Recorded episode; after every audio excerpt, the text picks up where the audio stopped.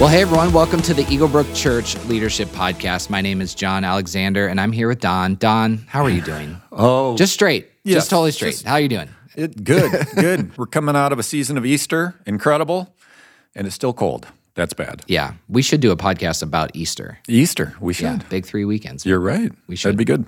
How about you, John? How are I'm, you? I'm doing great, and uh, really, truly am. I'm doing great. I, Easter was inspiring. Mm-hmm. Amazing. Um, other than the cold weather, like you said, I mean, I'm I'm doing really good. But did you know this is our 30th episode that we've done together for the Eaglebrook Church Leadership Podcast? I did 30. not. No. It's so, amazing. so thinking about that, if you were to tell people what the absolute can't miss episode is, because I mean, let's be honest, they're all can't miss. Of course. Of Truly. course. Yes. But what would you say? What are those like top couple episodes Well, I have was- people listen to? I think you got to go back to the early episode of Vision Culture. It really is who we are staff commitments, transformation, cheese balls. Those are some of the things that we just talk about. It's a normal part of our culture. But I got to be honest, this the last one with Jeremy kind of stole the the year. Jeremy Freeland. Jeremy Freeland from bartender to pastor. Yep. Everyone's got to hear that one. That's for sure. He should write a book from bartender to pastor. I know. That's a title. Let's It write it for It's him. awesome. What about you? Well, I'd say there was one episode where you weren't available. Oh, and, that was the uh, best, I recorded with Ryan Leake, and that was actually one of my favorite. Yes, of Yeah, that's course it the was. Oh, fun. you didn't see that coming. did no, I didn't. Uh, but today we are was good, really excited because we've got Brett Schmidt, who is the groups director at Eaglebrook Church. And Brett, we are really excited to have you. Tell us who you are and what you do exactly. Yeah. Well, I need to let you know that this is literally the first time I have ever been on a podcast. okay. So as old pros, Okay. you tell me to slow down or enunciate a little bit or sit on my hands because they're flailing. Like I'm all ears. So this is uh, super exciting uh, for me. I'm the group's director at Eaglebrook, and what that basically means is I am responsible for the overall structure and strategy of groups. And so, as I uh, process through and pray through and think through and then plan out what groups should be for our church, what we hope they are for our church, uh, I work with a group's developer. Her name is Kristen. And uh, we then create all the resources with other departments, common creative and things like that, send those out to the campuses, everything that the pastors of groups need in order to help our people get connected in a group or in a group experience. So that's basically what I do. Okay, and so you you said all that. You're the group's director, but what you're actually championing is the value of community, correct? Yeah. Yes. I mean, community is you know the the value that we're going after. So why does community matter so much in the life of a Christ follower? Man, you're you're you're jumping right in, John. Yeah, I know. Let's get to it. Let's Here go. we go. Here we go. Uh, our tagline is that life transformation happens best in community. I mean, we talk about it. It's on our T-shirts, so it's like it's a it's a real thing for us. And so, um, I know that this uh, podcast isn't necessarily a Bible and a theology podcast, but it's a leadership podcast, and the Bible and theology makes sense in it. So, um, let me go back to Genesis and talk about the fact that uh, we were created to be in community because we were created in the image of God, and uh, God is in communities, Father, Son, Holy Spirit. When He said, "Let us make man and woman in our in my, our image," right? He's talking about Himself in the midst of in the midst of community. So part of what it means to even be created in the image of God is that we are created with a desire and with a need to be in relationship with with others, to be in a family, to be in a, a tribe, whatever you want to call it, right? We see that play out in the Old Testament as uh, the people of God, as the as the Jewish people, as Israel uh, is in relationship and community with one another. Uh, God gives them, hey, this is what you need to uh, do in the midst of community. This is who you need to be in the midst of community, and that's played out in basically all the, the books of the Old Testament, right? Jesus comes on the scene, and his goal is to help restore the broken relationships that exists in this world especially between God and his people. And then he has obviously three friends. He's got 12 disciples. He's got multitudes. And in the midst of that, there's all sorts of interactions that he has as he builds and develops relationships with, with, uh, with people. And when he died and uh, rose again and uh, eventually went to be with the Father, he's coming back, uh, went to be with the Father, he encouraged folks to continue to do what they'd been doing with him, and the church was born, right? Acts mm-hmm. chapter 2. Mm. And they followed Jesus, and they spent time with God and they served others and they lived generously and they did all of this in the midst of community together. Mm-hmm. It's actually Eagle Brook's five values, as you know, right? Yes. Right. Yep. Yeah. Uh, I guess um, you can do these five values by yourself, I suppose, but it's probably a whole lot more fun, fulfilling, fruitful if you get to do them with each other. I actually had a, a pastor once tell me that you literally cannot be a Christian without being in community. Hmm. Now, again, I, I won't go as far as maybe he was pressing it, but what I got out of it is that you, you can't fully live out what it means to be a Christian unless you do that in community. You can't do it all hmm. by yourself. Mm-hmm. Uh, love one another mm-hmm. in John chapter 13. Mm-hmm. Or honor another above yourselves in Romans chapter 12. Or again, s- over 60 times, right? The New Testament talks about these one another's.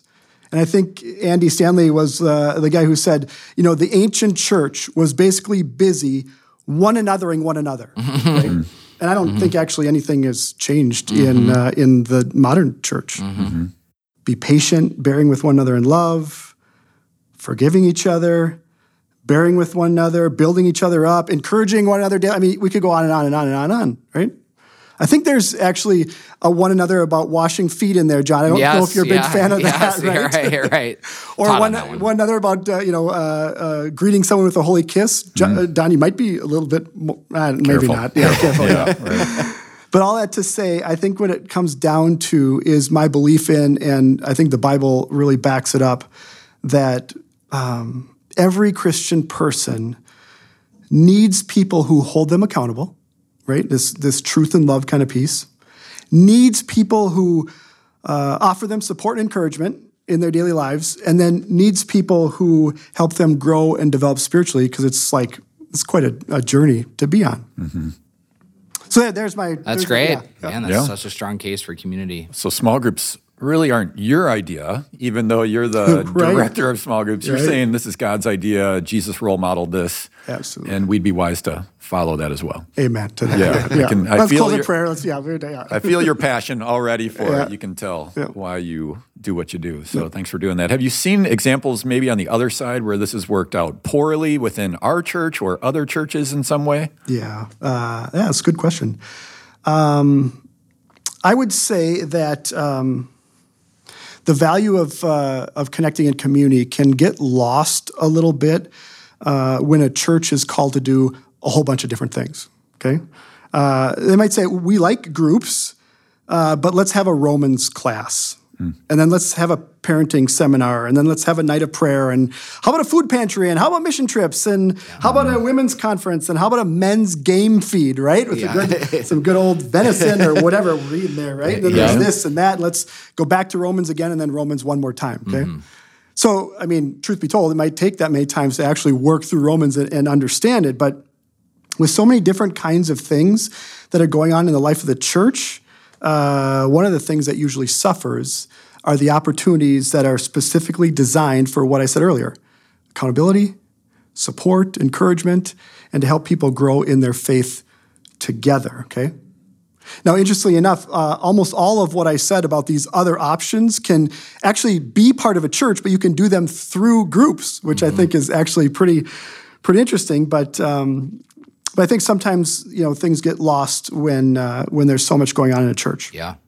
Yeah, that's good. I would say one, yeah, one other mistake maybe would be a like a, a, a lack of clarity in terms of what groups are, what they're for, how I get in one, how I lead one, um, and we've had to work pretty hard at this over the past couple years to really help people understand just groups in general. Because up until even a few years ago, people didn't necessarily even hear that much about groups on a regular basis.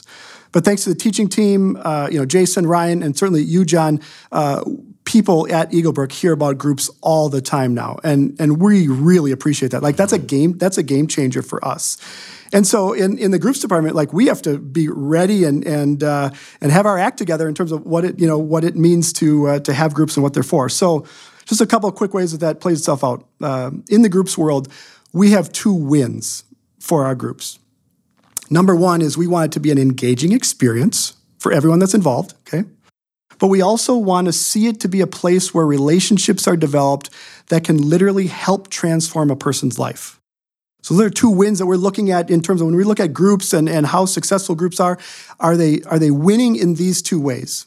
Engaging group experiences and transformational relationships. And that's basically maybe for us internally, but even the clarity for an attender. Like, I, I want them to have all their questions answered about groups before they even ask them. And so I would love for a person to say, Oh, I, I get it now. I, I, can sign up for a group like three times a year on the groups directory, which is our online tool where you can look through groups that might, you know, that might pertain to me, and then I can choose one or two that I want to check out. It's like, okay, I got it. I'll, I'll take a look. Mm-hmm. And when my groups start, I want them to realize that, you know, oh, I come to the church for that first meeting, so I don't have to go up to a stranger's door and, and knock on their door and then, you know, hang out with a bunch of other strangers in a place that I'm not really comfortable with. Great. I'll be at the church for that first week of, of group life. Mm. I want them to know that, hey, but after that, uh, I, I, head to the home for this study on this night. And since it's only 10 weeks, like I don't have to hang out with these people anymore if I find that they're strange or that they're weird. Sounds good to me. yeah. Right? Mm-hmm. Um, I may find that I want to stay with uh, a group for a certain period of time or, or find another group or even start my own. And if I want to do this, I know that there's a pastor of groups that is going to help me, uh, give me everything I need in order to help me be a great group leader, the best one that I can be. And if I lead during a specific session, but then I can't lead during session number two because my kid plays hockey, you know, things like that happen, that's okay. So I want our attenders to even know that about our groups. And if we can answer all those questions before they ask, I think it gives them more like oomph to say, "Hey, I'm gonna I'm gonna jump in and uh, try a group, or even try to uh, to lead one." So we we've come a long way in that regard, mm-hmm. uh, but we have a long way to go still. Mm-hmm. No, I think you just referenced this idea of sessions.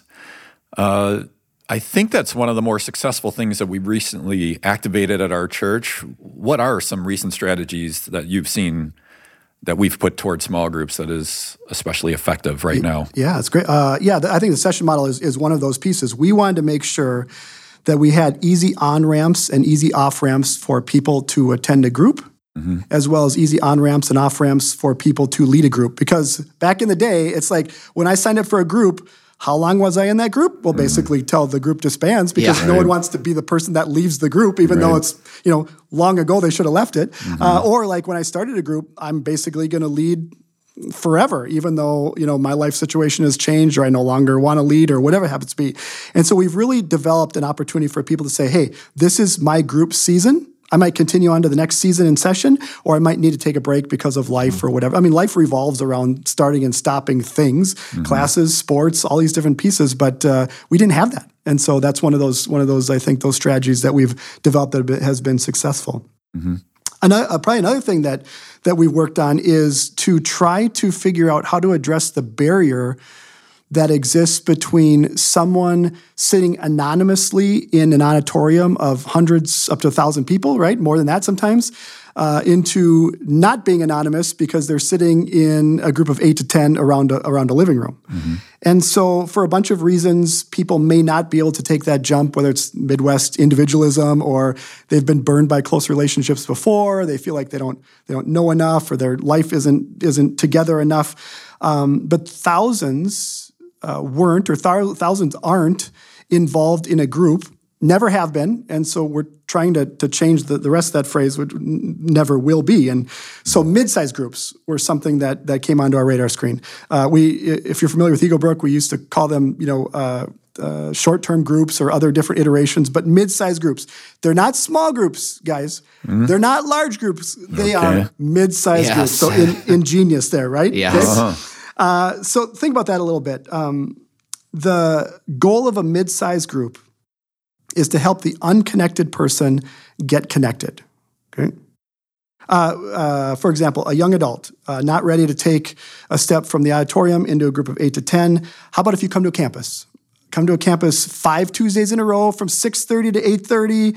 Uh, there'll be other young adults there. We'll uh, listen to a teaching or a presentation or a, an interview or something, something that pertains to, to their life, and they'll break into groups and have some discussion on it. There's probably some time to hang out and some uh, little snacks, but it's really meeting people in their stage of life.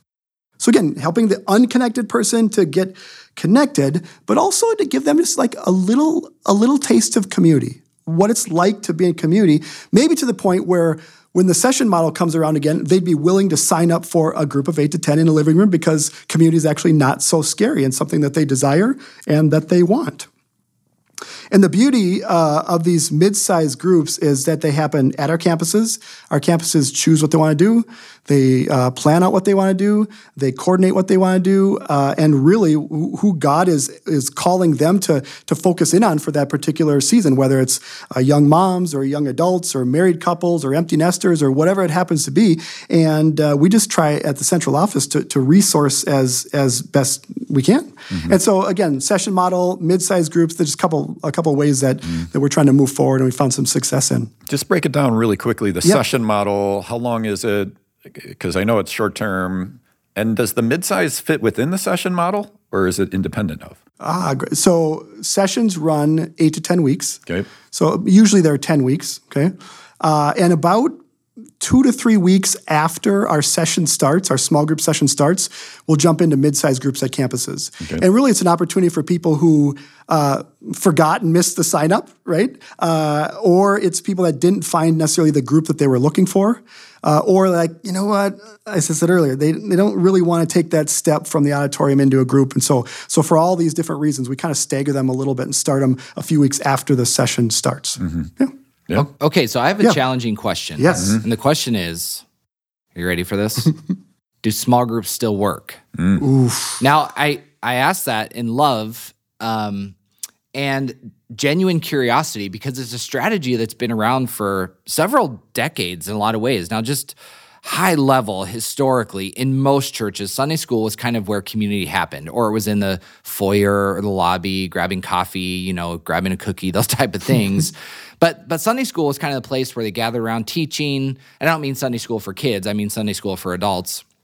But the last several decades sunday school um, really has been replaced by small groups. Don we have a history of that here at our church. Can you give us just a brief overview of the history of small groups at our church? Well, I can take a shot at it. I've never been directly in charge of groups, but I've you know had the opportunity to observe it over time and I I did talk to Dale Peterson who was over small groups well, 22 years ago, yeah, as yeah. he reminded me, where we did have Sunday school, and Sunday school was a vibrant part of our church, and lots of people got into a pocket. We actually were, I don't even know if you know this, we actually had a shuttle that would run to a a hotel nearby because we couldn't even fit in the space. Oh my gosh. So Sunday school was a rather successful model. And then Dale comes in and says, We're going to shut that down because of what Brett's saying. It's not your fault, Brett, but that idea of, and this is interesting for church leaders to wrestle with, is because it feels successful. There's 50, there's 100 people coming, but how much transformation is really happening? Those other things you talked about accountability, encouragement,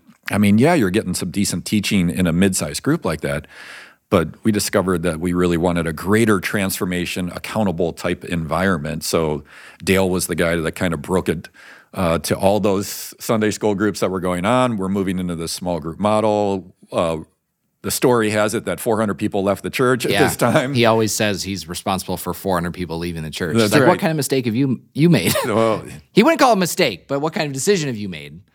And then he said, "Well, I've made one where 400 people left the church." Yes, that's pretty good. That's and it was a smaller church then, so 400 was yep. a, a, massive move. So we went away from that and moved into small groups, and we've had different iterations of small groups uh, where there were coaches, directors, coaches, maybe even team leads in there for a while, and then we realized that. Uh, a coach was overseeing so many people and the people were not reporting back to the coach because they were a volunteer. So then we said, no, let's have all the small group leaders report directly to a paid person. And then I think we even set the number like 100 groups would go to a paid person. And then what we realized is that's pretty much what a small group leader is. And now some of our small group leaders oversee more than 100 groups. And so we've reinstituted some of the coaching leadership structure, coach uh, leadership training that we have for small group leaders. So we've gone through Sunday school, two small groups. We've developed a leadership structure for small group leaders. We now do have a small group pastor at all 10 locations. We actually have one for online too. So we have yep. 11 small group pastors. Yep. I think most of them do have coaches that are volunteers that come alongside that help oversee the span of care. Directors become directors now. Yep. Okay. Yep. Mm-hmm. Oh, that's good to know. Directors. Yeah, there you go. Yeah, we're learning stuff here too. Yeah. So, uh, and right now, do you even know how many people are in a small group or have been this year? Yeah, just just short of eight thousand people have been in a group this year, and again, we still have you know we still have another session. You know, we run a, a summer session and things like that, and a couple mid-sized groups that are happening this summer. So, like a ton of people. Yeah. Like I said before, still thousands that haven't. So Yeah. we're we're working on that. So, right? yeah. And i- if you're a smaller church, don't you know the numbers aren't that significant as much as we want you to find your structure. How will you train small group leaders?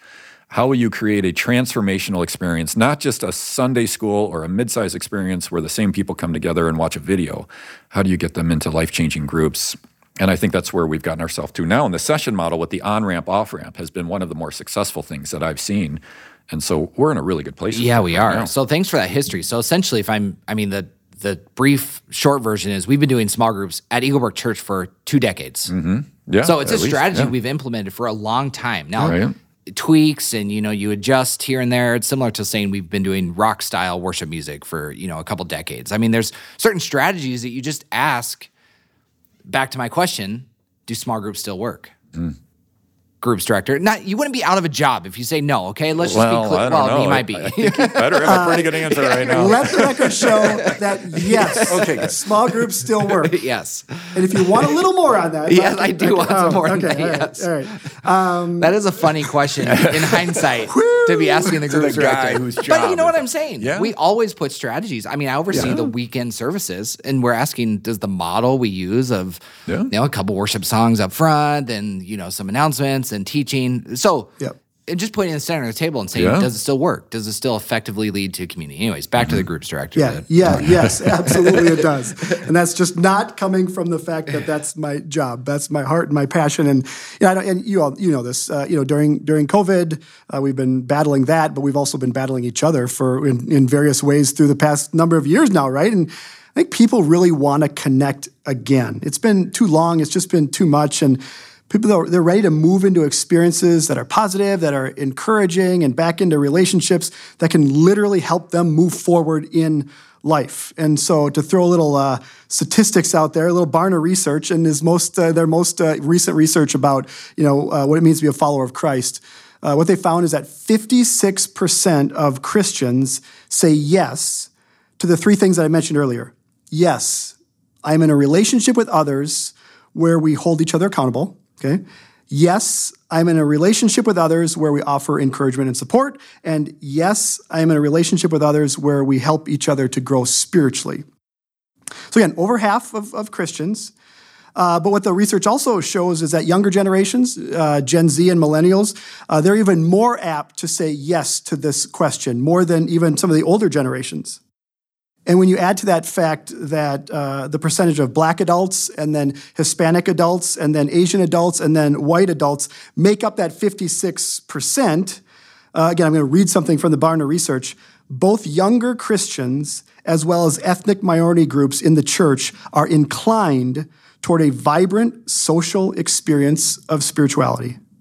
So, like, we're, we're seeing this uh, in our church, like, play itself out with young adults. Young adults are wanting to connect at Eaglebrook, and we're trying to figure out exactly what that looks like, right?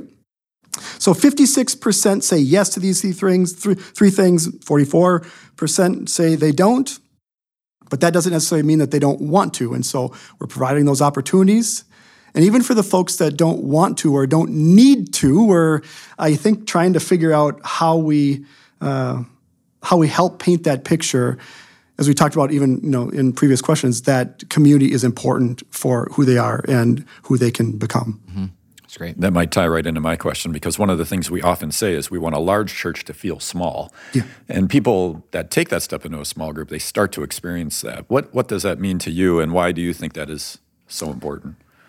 Don, I'm going to press you here for just for a moment Oh, on boy. your on your phrase, right? Okay. Um, in terms of you know, we want the big church to feel small. I, I Mm-hmm. know what you're saying, um, but I also am not convinced that people always want their big church to feel small because there's energy, there's uh, again a responsibility, there's all the stuff that happens in the midst of a big church. So if I can change it just slightly, Yeah. uh, no disrespect, obviously. How about if in this big church we want people to feel known. Can we can we go with that? Yeah, All that's good. Good because that's how I that's how I'm thinking about it. So Yeah, right. no, I like it. So in order to uh, help people feel known in this big church, I, th- I think we have to move away from seeing groups or see connect and community being more uh, being only like just the group time where 10 to 12 people are getting together on a thursday at 6.30 every other week or whatever. We got to mm-hmm. move away from like connected community just being that. Yeah there might be chips and dip or some great treats or whatever and you know they study the bible and, and they pray. But you know, as people don't become known, and I mean really known, mm-hmm. in that hour and a half mm-hmm. together. Especially when you know groups have to cancel, and all of a sudden it's a month before their meeting. Like, do you know how much life can happen in the midst of a month mm-hmm. that people would not know about? Okay, so yeah, it is. It is attending group time, whether that's every week, every other week, first and third, second and fourth, whatever that happens to, to be. But also, you become known when your group says, hey, you know what, we're going to go to the four o'clock worship service at White Bear Lake, and then let's hang out a little bit after, chat in the lobby, or go out to Cup and Cone or whatever it happens to be, or go out for pizza. Um, or, you know, being known happens when uh, you call someone in your group because during you know prayer they were talking about I have a medical test coming up, or you know my grandma's not doing well, or my kids are really struggling um, being known is when a group leader texts his group to say, "Hey, I just want to let you know I'm I'm praying for you." Or being known happen like when occasionally you head out to have a burger and a diet coke together. An amazing, amazing choice, burger and diet coke. Perfect. Uh, when you uh, invite someone to, to come and you know paint a room with you at their at their house, or when you borrow a tool to someone, or when you babysit their kids, or what it happens to be. Again, life transformation happens best in community. And being a part of a community is far more than just the hour and a half that uh, that people spend together. And so, um, so really, that's that piece of of making us feel known, making folks feel known in a church that's big, and I think wonderfully big. Yeah, that's great. Um, hey, let's let's shift gears a little bit. Uh, we've talked about finding community, uh, the value of of community, the different strategies we're implementing. What about being a small group leader? Um, let's talk about that. And what would you say to people who think like I I can't possibly be a small group leader? Because there are a lot of people who hear that we're recruiting small group leaders and they're thinking I'm not a pastor, I'm not good enough Christian, I'm not. I mean, what would you say to those people who have those doubts? Yep. There are times in which I will say, "Hey, we we need you." Uh, there are other times in which I will say, "Hey, we want you," but let's put it together and say, hey, "We need you and we want you." So here's what, what we mean by that. We ask two things of our group leaders. Do you have a desire to connect people in Christ-centered community? And can you facilitate a spiritual discussion? Okay, let me say that again. Do you have a desire to connect people in Christ centered community, and can you lead and facilitate a spiritual discussion? If so, then our pastors of groups would love to chat with you. There- there's a process. I mean, there's like an application and a group leader agreement and an interview. And we ask our group leaders actually to, to do a background check because we feel like they're an extension of us as, as pastors and ministers. And they're, they're leading a group of people in their home. So we want that to be safe, uh, as safe as they can outside the church walls. So there is a, there is a process but we'll train you, we'll resource you, we'll support you, we'll pray with you, we'll pray for you, and we will, as pastors of groups at the campuses, stay connected with you. Um, we say that uh, you know we, group leaders don't need to, to teach. They don't need to be biblical scholars. They don't need to have all the answers. In fact, if they do have all the answers, we'll probably say, I'm not quite sure that we want them to actually be a small group leader because they're probably looking for something else. But if they're passionate, again, about connecting people and able to facilitate that discussion, again, for at least a 10 week session, because that's all, all we ask, then please, our pastors Yeah. of groups would love to uh, love to chat. So, um, in fact, they, they can go to uh, a little shameless plug here. They can go to the to the Eagle Brook website under the groups tab, and there's a spot to fill out an application to be a, a group leader. And now is actually a good time to do that because uh, session three, which is our summer session, which is like a June July session, uh, people can start signing up for those groups in mid May. So, like right now, our pastors of groups are recruiting and onboarding and training group leaders. So Thanks for letting me uh, put the plug I in love there. that. Yeah. Hey, let's talk about let's shift gears. Not not shift gears too far from that because we've all had experience leading groups, being part of small groups. Don, what's your small group experience been like? You've been part of some, you've led some. Yeah. Let me talk a little bit about your experience, and Brett, I want to hear from you too. Yeah, I'm a huge proponent of small groups, Brett. I believe everything you're saying down to my toes. we all need to be in community with other people.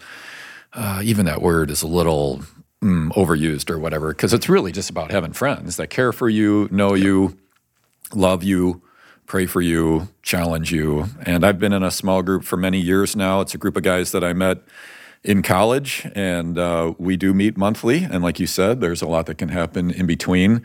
Uh, we actually have six commitments. How about this, Brett? You don't even know this. Six Wow. commitments that we live by. Next level, Don. Here we go. Live fully aware of God's love, be in scriptures uh, on a regular basis, uh, love and lift up our wives, help our kids to make their faith and lives their own, invest in the next invest in the next generation, and then we also want to make sure that we're living in social justice too and bringing those things forward. So was that five or six? I feel You might like have to send me those. That might that might show up in some group uh, curriculum at some point. You never know. so there you go. Those are the commitments we live by, and we ask each other regularly about how are you loving your wife? How are you investing in your kids? Are you doing anything about the next generation? And so it's been a good thing for us. It's a recentering for us, and we've gone on trips together. We've been to each other's homes. We've prayed for each other's kids, all growing up, and uh, I can't imagine doing life any differently. And even here's a real life example is I've had four different roles while I've been here at Eaglebrook and I I will bring the job description if I'm when I was looking into the job I'm currently in and I said you guys read this and now you know me is this a good fit for me? So and great. so we'd take time to talk through those those different things. So I'm a huge fan of being a part of small groups. I also have led different small groups along the way, especially for leadership training or some other uh, short term kind of group.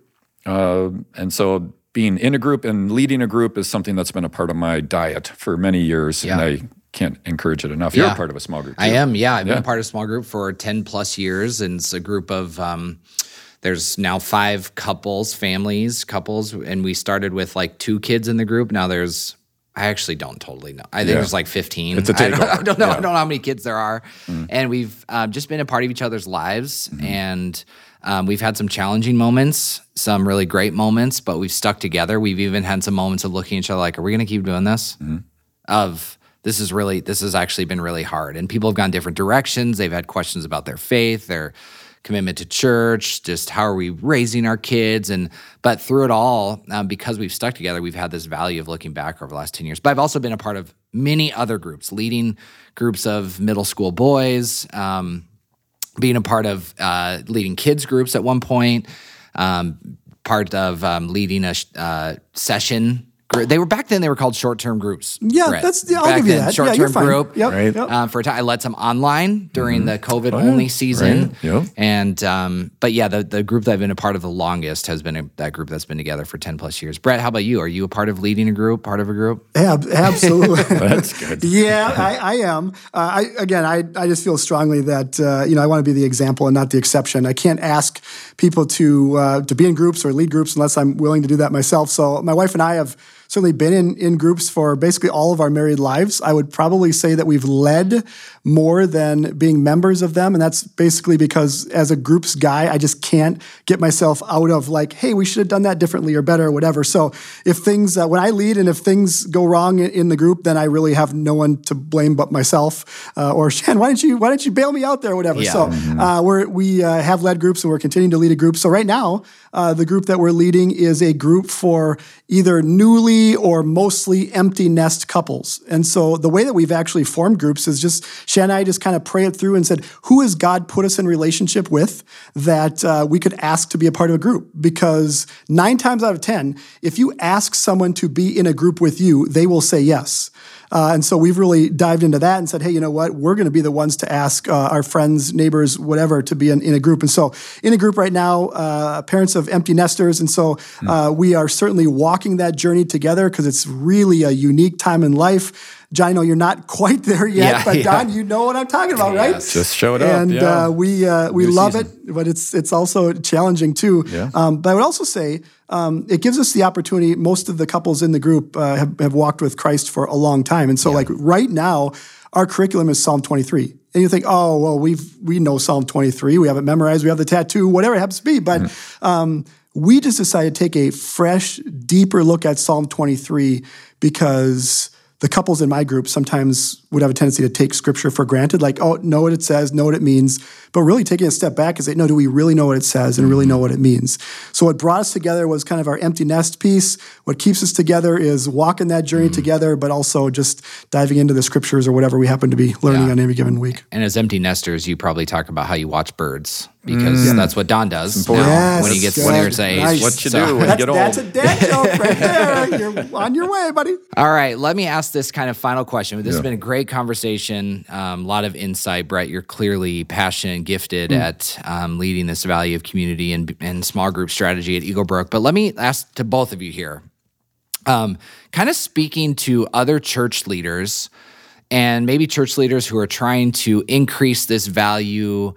Um, they're looking ahead to the future. I even asked that question. Maybe they are too. Like, is small group still an effective strategy? Is that what I want to do? So, I'm going to ask this question. Um, what would you say to other church leaders who are trying to build some momentum with the value of community, and how does that apply to the future of small groups? Like, is this is this the future? Is this what people need to invest in? if they're a church leader or do they need to cut ties and go in a different direction? Like what what does that look like for other churches and church leaders? Brett, we'll start with you.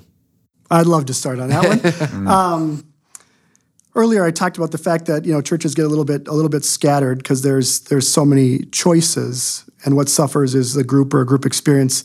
Uh, but really, as a church is trying to build momentum, I do think that in their group structure and strategy, there still needs to be uh, choices, options, opportunities. Okay, I take you know virtual uh, uh, groups as an example. During COVID, you know we asked all of our small groups to go online, and they all did, including my own. And I I got to be honest, I I hated it. I mean, it was awkward. It was impersonal. It was sterile. My leadership was not high, and it was it was certainly waning. And I could feel that, and my my group could feel that. And yet, I heard from other groups like, you know what? We're having an incredible time meeting meeting online. I mean, it's deep, it's engaging, it's authentic, it's transformational. And Don, I think you, you talked about you know a virtual group that's like that's been a, a good big piece of your of your life. And so, mm-hmm. what I mean by choice is that in person groups, virtual groups, they need to happen. Okay. You can still give choice while still staying focused on the path that you want for people, which is to be in a group or a group experience whether it's uh, you know the kind of curriculum or if it's an open group or a closed group whether it's a mid-sized group or whatever it happens to be you know uh, you can give that power of choice and still really um, focus in on what you're calling people to do. And so um, if you don't give choices to people and they thus choose not to be a part of a group or a group experience I think a church has to own the responsibility that, you know what, that's on us as leaders. We didn't provide what they needed to get them into a group, okay? And so it all comes down to, uh, you know, to knowing and to understanding what you want, focused in that regard, giving people an opportunity to make those choices in terms of what to do next.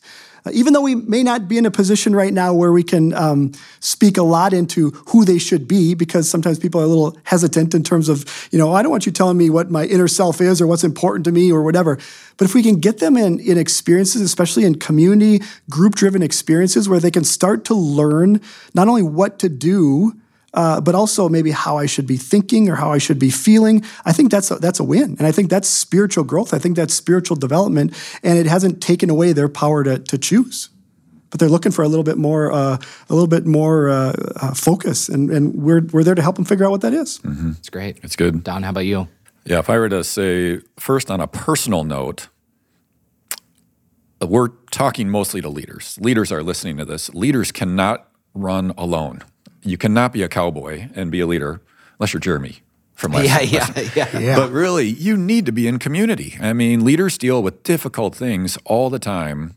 in work and outside of work, and you just cannot be alone. Every leader listening should be in a small group. You need to have that kind of community that Brett has so eloquently described all throughout this. So, uh, but then as church leaders, setting up a system like Brett has worked on so hard, uh, if you can steal our method, by all means do it. It doesn't have to be our method, it's not perfect, but find a way that people can find that same kind of community because, just as Brett even said, to be a Christian and be alone is even difficult. To be a leader and be alone is especially difficult. So everybody needs community. Get in a community and find a way to to facilitate that at your church, and it's it's a part of our future too. To answer that question, Yeah, I, absolutely. I don't think it's going anywhere. Yeah, absolutely. That's great. Well, what a great conversation, Brett. Thanks for being a part of it. Thanks for speaking passionately and um, just uh, so art. You know, you're you're able to articulate the value in such specific and concrete ways that's really helpful for I I know that so much of the um, reason we've found an increase of people who are um, jumping into small groups and finding community is because of your leadership and so we're just really grateful for that and I know you'd pass the credit and give so I can just do that for you all the small group leaders all the you know all the small group pastors and all those things but but really because of your leadership um, this value has just increased tremendously at our church so we're grateful for that anything else to add Oh, I think that's great. Thanks, Brett. Thanks for leading the way. And yeah, you're helping a lot of people find community in a, a new and fresh way. So thanks for your leadership. Thanks for taking time with us today. Thanks, fellas. Appreciate Yeah. it. Yep. Well, hey, that's all we got for this episode of the Eaglebrook Church Leadership Podcast. When leaders get better, the church gets better. Thanks for joining us, and we'll see you for the next episode of the Eaglebrook Church Leadership Podcast.